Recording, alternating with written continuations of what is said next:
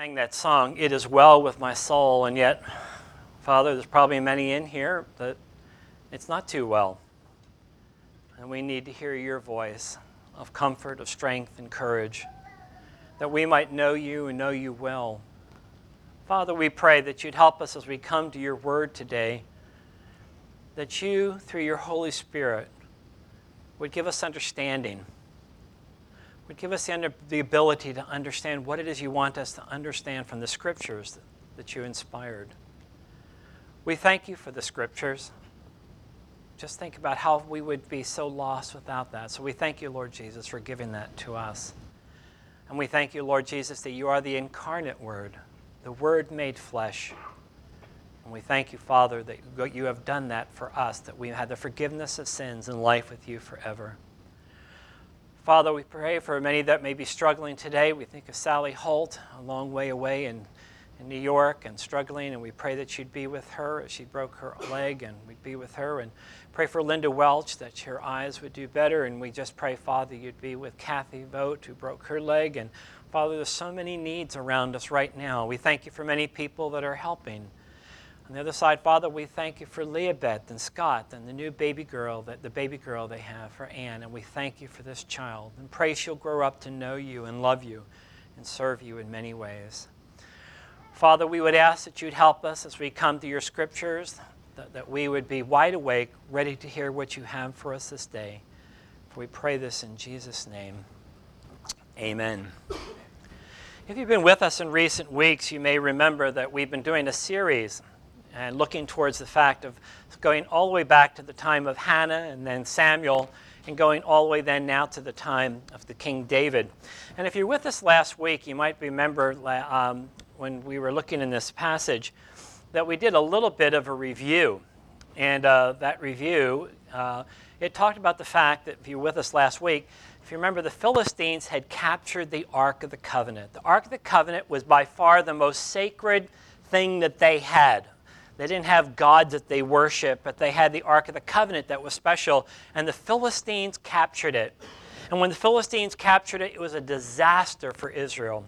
And if you know the story from last week when we were studying it, we saw that Israel had been going downhill, getting worse and worse.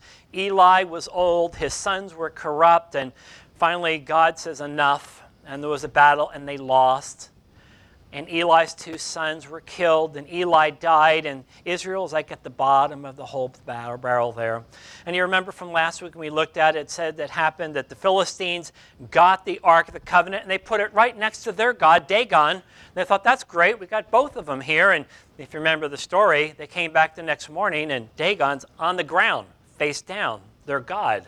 I was like, that's really bad when that happens. So they put him back up on the shelf where he needed to be. And the next day they come in, he's not only face down the ground, but his hands are gone and his head is gone. And when you're in that kind of situation as a God, you're not doing too well. And so they realized something's really weird here because it seems like ever since we've gotten this Ark of the Covenant, things are going wrong for us.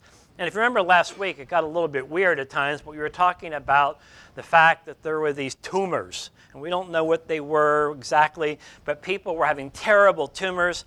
Many people think it was back from, uh, from bubonic plague, but things were bad. And so finally, they, at Ashdod, where they had it, they said, We don't need this. How do we get rid of it? So they said, Well, you know, give it to Billy. He'll take it. Well, what happened?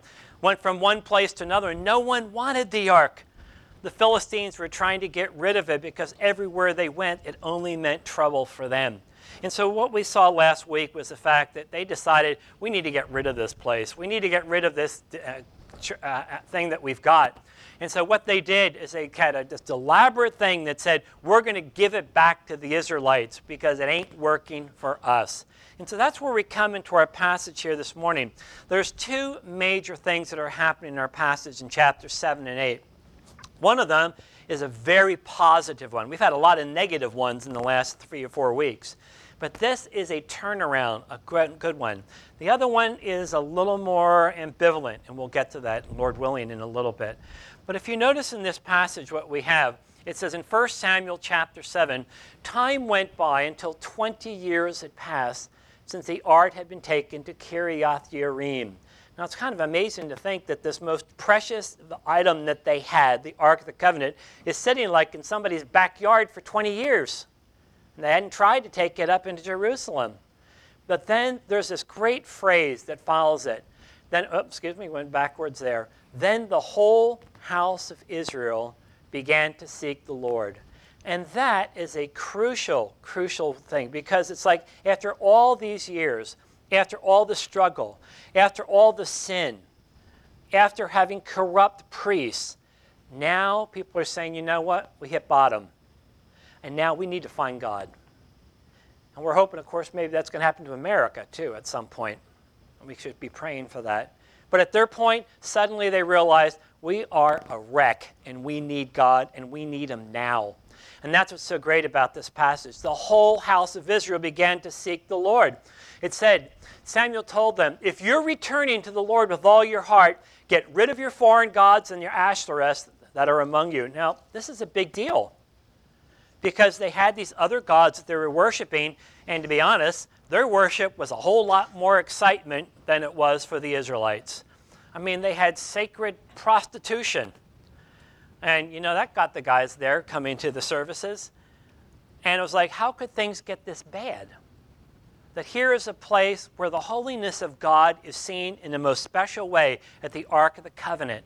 And God's saying to him now, okay, or I should say Samuel speaking for God says, listen, if you're serious about this, we're giving up all these other gods. And Ashtoreth that you're so think so important, she's got to go. And we're going to come back to only worshiping one God. So notice what happens. God says, Now dedicate yourself to the Lord and worship only Him. Then He'll rescue from the hand of the Philistines. The Philistines had been driving them nuts for generations. They were powerful, they were strong, they had five major cities, and they kept going after them. And it's saying, If you'll just return to the Lord, wait till you see what God will do if you will give Him this opportunity as you return by returning to Him. So the Israelites removed the Baals, one of the most common ones, and the Ashtoreths, and they only worshiped the Lord. In other words, thank you. Thank you, God. I mean, this is the kind of the restoration and healing they were looking for. So Samuel said, Gather all of Israel at Mizpah, not that far from where they're at, and I will pray to the Lord on your behalf. And so what happens? You remember it said, Then they gathered at Mizpah, and they drew water and poured it out in the Lord's presence. Now, to be honest with you, we don't know exactly what that means. It's not a common thing. We know in the later on when they had the um, tabernacle, they would have a pouring water thing, and probably had that idea of water as a source of life.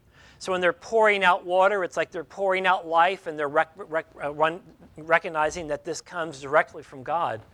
But it said they fasted that day, and there they confessed. We hadn't heard about fasting so far, but now they're fasting now they're doing what it takes to get back to understand the Lord. And therefore they confessed. And here's the most important part it's confession. They confessed, We have sinned against the Lord. When they hit bottom and they recognize their need for God, they realize you come back and there has to be restoration. There's got to be repentance. And so Samuel began to lead the Israel at Mizpah as their judge. When the Philistines heard that the Israelites were gathered at Mizpah, the rulers marched up toward Israel. And all of a sudden, they're nervous. Hey, we're just doing well. The nation's turning around. We're starting to follow God. And now here comes those Philistines again. Well, said when the Israelites heard about it, they were afraid because of the Philistines. The Israelites said to Samuel, Don't stop crying out to the Lord our God for us so he will save us from the hand of the Philistines. And then it says, Samuel took a young lamb, a young lamb, a baby lamb could not, uh, could, had to be at least 12 days old before they could sacrifice it. But they took a lamb and they offered it as a whole burnt offering to offers to the Lord. He cried out to the Lord on behalf of Israel, and the Lord answered him.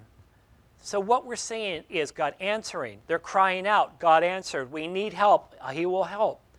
And so we see a good thing happening on him. Verse 10 Samuel was offering burnt offering as the Philistines drew near to fight against Israel. Now get the picture. They see the Philistines coming. The Philistines are strong. The Philistines have beat them a lot. And here's the time they're coming, and you can imagine people saying, um, Samuel, I don't know if you noticed, there's like hundreds of people coming, and they are bigger than we are, and they've got more weapons than we do. I know, I know, but um, we're going to have a burnt offering here. Uh, Samuel, you realize that this could take a while to burn this goat or this lamb. I know. Stay with me. Uh, you know, did you notice how close they are now? And he's going, Yeah, I do notice that. Thank you for noticing for me. And as they get closer and closer, it says, the Lord thundered loudly, loudly against the Philistines that day. And what that was, was it actually thunder? Was it just some noise? We don't know. Whatever it was, it was like boom. And they're all like panicked. And they all started running, the Philistines. They threw them into such confusion that they fled before Israel. It's like, wow. Can you believe it? God helped us to that point that the Philistines are gone. Then the men of Israel charged out of Mizpah. They pursued the Philistines, striking them down all the way to a place called Beth Kar. And we don't really know exactly where that place is. But afterwards, here's the important part Samuel took a stone and he set it upright between Mizpah and Shen, and he named it Ebenezer. Eben is mean with stone or rock, Azer means help. In other words, the rock of help, the stone of help. And Saint explained it. The Lord has helped us to this point. In other words, He's been with us to this point.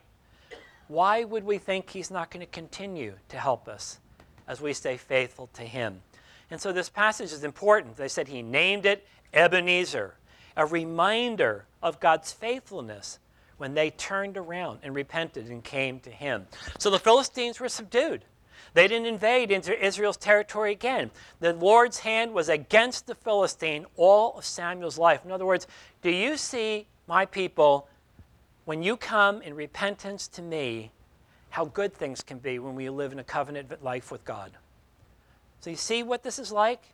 You were struggling all the time. The Philistines were taking things from you. The Ammonites were coming against you. The Midianites are against you. And we're in a period now where things are good. And we're, we're not struggling. It said the Lord's hand was against the Philistine all of Samuel's life. A period of help, a period of things were good for them. Now, notice, if you will, verse next verse. The cities from Ekron to Gath, what had been taken from Israel, were restored. Israel even rescued their surrounding territory from Philistine control. There was also peace between Israel and the Amorites. They'd been fighting the Amorites for decades. And here they had it where they could work, things were good, and things were getting better. Now, notice, if you would, in this next, uh, as we go on this, things were positive for them and things were moving for them. Verse 15 Samuel judged Israel throughout his life. Every year he'd go on a circuit to Bethel, Gilgal, Mizpah, and he judged Israel all these locations. Give you kind of an idea that said, then he would return to Ramah because his home was there, and he judged Israel there, and there he built an altar to the Lord there. You got a picture there. You see, there's Ramah. They would go around to Gilgal, getting closer to the Jordan River, then back, moving up, and coming and making things. This reminds me, by the way, the early American, where you, um, where you had circuit riding preachers who would go around from church to church to church. Here you've got Samuel on a circuit going around teaching God's people. Now, notice, if you would, when we come to this passage here in Samuel's chapter 1, we just had this passage that said, Do you see how good things can be when you're keeping the covenant and faithful to God? It's like, it can be great, can't it? Yes, it can. And things were good. But this next little section starts bringing a question of do you really trust God? And his big question is is God enough for you? Look at this passage, if you would. When Samuel grew old, he appointed his son to be judge over Israel. His firstborn son's name was Joel, not the Joel prophet who came a couple centuries later.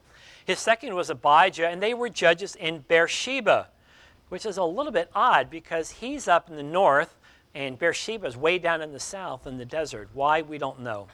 But the point was, however, his sons did not walk in the ways they turned towards dishonest gain, took bribes, and perverted justice. Now, stop there for a minute. What does this remind you of? Well, Eli. And here's a strange thing Saul, excuse me, Samuel, as a young boy, grew up watching two corrupt priests, Hophni and Phinehas. He knew how terrible that was, how much God hated what they were doing. And yet his own two sons turned away from God. Now, again, we've got to be careful in saying, well, that must be the parents' fault. I mean, people make choices. But it is strikingly weird, in one sense, that both Eli's sons, who were priests, were corrupt, and Samuel himself, his two sons, were corrupt as well.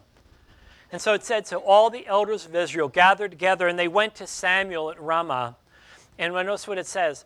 They said to him, Look, you're old. Samuel said, Thank you for noticing. Okay? Look, you're old. Your sons don't follow your example. He knew that. Therefore, appoint a king to judge us, the same as all the other nations here. Now, think about this for a moment. Who has been their king to this point? It's God.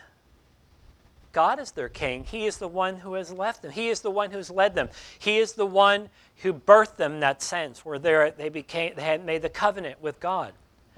Who is their God? Their God is the one who took them across the Red Sea. He's the one that took them through the wilderness. He's the one that brought water out of the rock. He's the one that had the tabernacle built. He is the one that gave them quail when they got tired of manna. He is the one that took them across the wilderness. All this is their God, He is their King. And now, God's people who just went through this great reformation, kind of like a Martin Luther kind of reformation of God's people, all of a sudden they're saying, well, yeah, but they got a king, and they got a king, and they got a king. We ain't got no king. Well, God's saying, of course you have your king. I'm your king. I've always been your king. I'm your father. I'm the one, by the way, who will let you win that battle that we just talked about. And it's saying, Really? Is this what you want? They said, Therefore, appoint a king to judge us the same as all the other nations. And God's saying, Are you sure you want to do this? When they said, Well, give us a king to judge us, Israel considered the demand sinful. And he prayed to the Lord, Why do you want this? You can't get a better king than the Lord God that we worship. And they're like, No, no, we got to have a king that we can see. But the Lord told them, Wait a minute, Samuel, I know you're upset about this. He said, Listen, listen to the people and everything they say to you. Now, notice this key phrase they have not rejected you, they have rejected me as their king. That's a tragic statement. They have not rejected you, they've rejected me as their king. Imagine God saying that to you. You know what? You rejected me. Now, notice, if you would, they're doing, God said, they're doing the very same thing to you that they've done to me. Since the day I brought them out from Egypt until this day, abandoning me and worshiping other gods. In other words, here we go again. Have we been along this road before? Multiple times. Then why is it that you want a king, another king? But he said, All right, listen to them. But you got to warn them. He said, You must solemnly warn them and tell them about the rights of the king who's going to rule over you. In other words, you think it's going to be honky dory if we only have a king like all the other kings are around. He said, You better be careful what you ask for. Samuel told the Lord's word to the people who were asking for a king. He said, These are the rights of the king who will rule over you. He can take your sons and put them in his use in his chariots, on his horses, running in front of his chariots. He said, you can point for them the use of commanders and thousands of commanders of fifties to plow his ground, to reap his harvest, or to make his weapons of war, or for equipment for his chariots. He can take your daughters to become perfumers, cooks, bakers, he said he can take your best fields, vineyards, olive orchards, give them to his servants. He can take a tenth of your grain in your vineyards. He can give them to his officials and his servants. He can take your male servants. He can take your female servants, your best young men and your donkeys and use them for his works. He can take a tenth of your flocks. He can, and, and you yourselves can become his servants. When that day comes, you're going to cry out because the king you've chosen for yourself, but the Lord won't answer you in that day. Remember, they said, You've rejected him. The people refused to listen to Samuel. No, they said, we must have a king over us. Then we'll be like all the other nations. Our king will judge us. He'll go out before us and he'll fight our battles. Samuel listened to all the people's words and then repeated them to the Lord. And it's a tragedy. The greatest king they could ever have, they said, We don't want him. Their king was God. And after coming through a wonderful reformation, things look bad again. By the way, that's not unusual. If you look upon even America with something like the first uh, Great Awakening, there was this wonderful movement, people coming back to God, but boy, when it went bad, it went really bad. Second Great Awakening, the same thing. The Reformation, we saw that a lot went very well, but then there was some really bad after effects. And it seems like that's what's going on here. Here they had turned back to God. They'd repented. They'd found life in Him. And then here all of a sudden it's like, I don't believe this. Here we are again. Have we learned nothing? And the reality is, they hadn't learned much. Now, notice this verse. Listen to them, the Lord told Samuel. Appoint a king for them. Then Samuel told the men of Israel, Each of you, go back to your city. In other words, all right, I'll start finding a king for you. That's what you want? You sure you're going to want it? Because here it comes. Now, notice this passage. It's interesting. This passage is so significant because it gives so many interesting things that are happening in this story. The first thing I want to notice, about two or three things I want to focus on in a minute, is notice that word Ebenezer. That word Ebenezer, we made the point already, means stone, and then it goes with the word help. So it's the stone of help.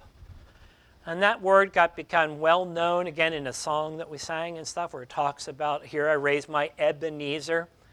And what's interesting, that became something important because in Ebenezer, what we know from it, it talked about this, is it says this question about, like, what's your Ebenezer? Ebenezer was for them a marking thing. In other words, when we had that passage, it was very clear. It said, okay, here is this stone. This stone is going to be memorial for us. We're going to remember this. Every time we see this stone, it's a reminder of, look what God has done for you. And so for them, it was very important. You go back even further to when they crossed over the Jordan River and came into the land. What did Joshua tell them to do? Take a rock from each one of the 12 tribes, carry it, and put it in the water. That when every time people cross there at that crossing and see that pile of 12 big rocks, people are going to say, Hey, what's this all about? Oh, this reminded us how God pre- uh, prepared for us in a great uh, victory, how God opened up the waters and stopped the waters that we could cross over on dry land. And they said, This is a reminder and so there's a question. We come back to this whole thing about saying, you know, what do we mean by this Ebenezer? It's to ask the question, what are your Ebenezers? And what I mean by this, what are the things in your life as a believer where you look back on that and say, you know what, that was an important point. That was a turning point. That was a moment where maybe I experienced God in a way I hadn't experienced in a long, long time. And so that's something I want you to think about what when you look back at your walk with God, when you look at the times that you've been there, where would you say is my Ebenezer is when I went blank, when I did this, when I was in that hospital? And but it was interesting because those are things that God gives us so we can look back and realize His faithfulness. By the way, in a few moments, we're going to go to another thing that reminds us an Ebenezer of blood of the fact that Christ is going to give his life. Second thing I want to focus on, oh, by the way, here's a quote I like when it's about this Ebenezer. One of the guy made this quote. He said, You know, we stand in the present, but dwell on the past in order that we can be steadfast for the future. It's a nice quote. We stand in the present, but dwell in the past in order that we can be steadfast for the future. In other words, when we look back and see God's faithfulness, it often gives us the courage and the strength and the faith to do what He's asked us to do. So it's a good question to ask us what is God speaking to us in that? Second thing I want you to notice in this passage is that phrase where they talked about they poured out the water, they fasted, they confessed. That last word, we have sinned against the Lord. This passage is great in dealing with the issue of the fact that we come to the Lord absolutely needing God. And it's not just we come to Him once, so yeah, I repented of my sin and now I'm a Christian. It's like repentance, as Martin Luther said, is a daily thing. There's probably, uh, maybe I just speak myself, we probably, most of us cannot get beyond 15 minutes before we've done some kind of sin. It may not be something dramatic, but it may be an attitude. It may be something we thought about a person, we said about a person. Luther made the same point. For most of us, we have to have this whole idea of repentance as a daily thing. Saying, Lord, I blew it again. It's been another day where I had an opportunity and I missed it. Here's I made a cruel comment about a person that I shouldn't have said it. And Lord, would you forgive me? And what we saw in our passage in the beginning was there was real repentance. And things really changed because of that repentance. And yet the reality was, it didn't take long before it started wearing off. And then they wanted their king. But you know, it is important. One guy wrote this. He said, Why do you do? He said, genuine repentance is the proper preparation for God's mercy. We all want God's mercy, His strength. It starts with repentance. It's telling God what He already knows. Yeah, I know. You sinned. I already know that.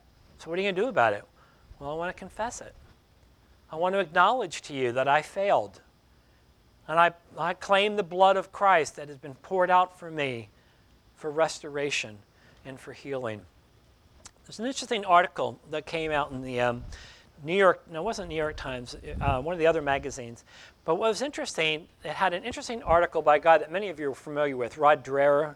Dreher, I'm not sure if I'm pronouncing his name right. He's an interesting character, uh, very good writer. He's, um, he's the writer, he's a senior editor for the American Magazine, very, very sharp guy. And what's interesting, he wrote this article uh, I think it was on Newsday, maybe, I can't remember, but he said, it's called I'm Still Not Going Back to the Catholic Church. He wrote this article because many people were gaga the fact that the new pope was so available and so friendly, and he didn't want to focus upon the social issues. And he said, "Oh, more people are going to come back to the Catholic Church." And and what Rod said uh, said he said, "No, I don't think that's going to happen, but it ain't going to happen for me." He basically said, "I've been a faithful Roman Catholic for 14 years, and I'm leaving it. He said, I can't take it anymore. He said, For 14 years, I've been going from church to church when I move around, and I go to Mass, and I want to hear God's Word. And what I hear about is, God loves you. God loves you. Because there's nothing wrong with that, because God does love you. And the New Testament's full of talking about how God loves you. He said, it's not, That's not the issue. He said, That's the only thing they talk about, is God loves you. And he said, I just can't take it anymore. And it's interesting what he said. He said this He said, It all came to me in one Ash Wednesday. I attended Mass at my comfortable suburban parish. I heard the priest deliver a sermon describing Lent as a time when we should all come to love ourselves more. And he's like, You know, gag me with E.T.'s finger. I can't take this anymore. It's like, what? Here at, the special place at Mass, where we're talking about the death of Christ on our behalf. The priest is telling us we need to learn to love ourselves more. Most of us are doing pretty well at that already. And it's like, are you kidding me? And he says, I, I, says, I just can't take it. Listen to what he said. I knew the depths of the sins from which I was being delivered, and it felt wrong to treat his amazing grace like it was a common courtesy.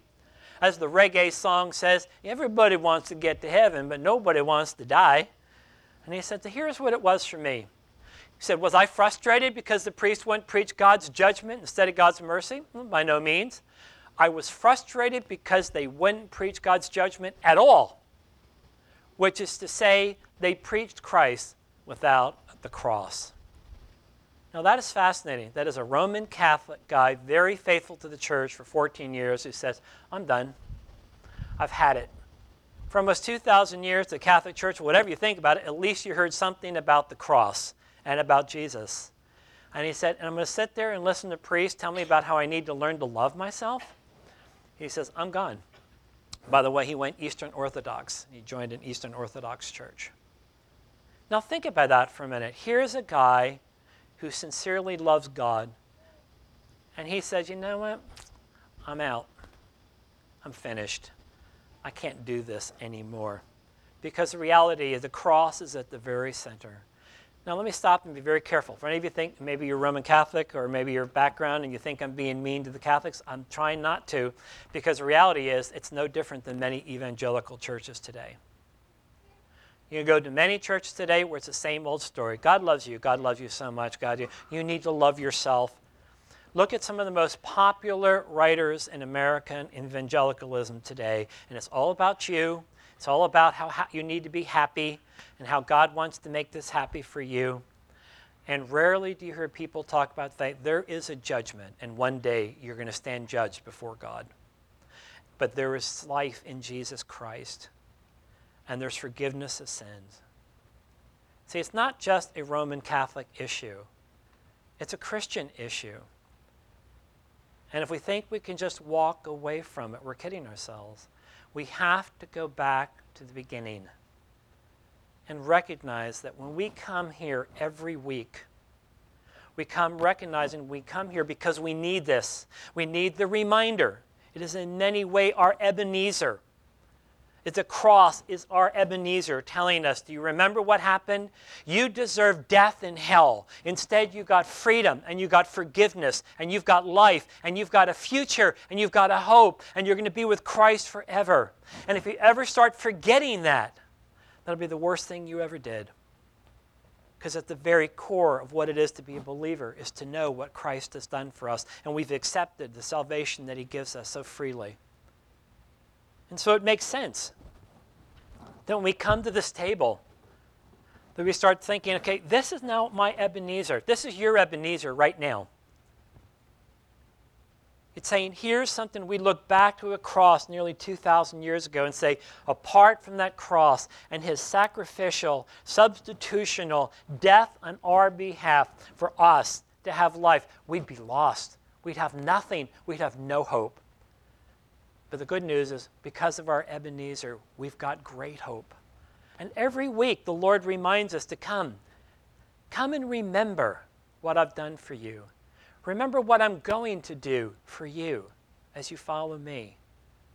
And so we have this great opportunity to come before the Lord.